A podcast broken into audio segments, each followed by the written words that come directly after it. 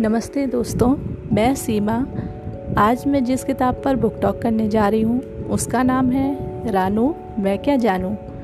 किताब को लिखा है असगर वजाहत ने और इसके कार्टून जैसे सुंदर चित्रों को बनाया है अतनु राय ने। किताब एकतारा द्वारा प्रकाशित की गई है।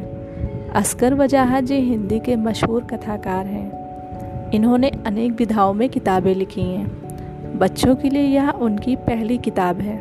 किताब पढ़कर उनकी चुटीली भाषा के आप भी कायल हुए बिना नहीं रह सकेंगे।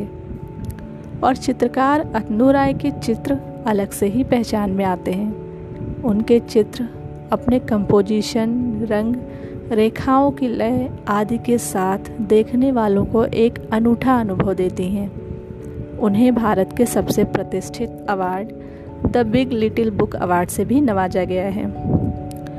इस किताब में एक जिज्ञासु बच्चे रानू और उसके पापा की कहानी है। रानू जो अपने पापा से बहुत से ऐसे सवाल पूछता है कि उसके पापा भी परेशान होकर अपना सर खुजाने लगते हैं। लेकिन उसके सवाल समाज की दकियानूसी और रूढ़िवादी सोच को आईना दिखाने के लिए काफ़ी हैं।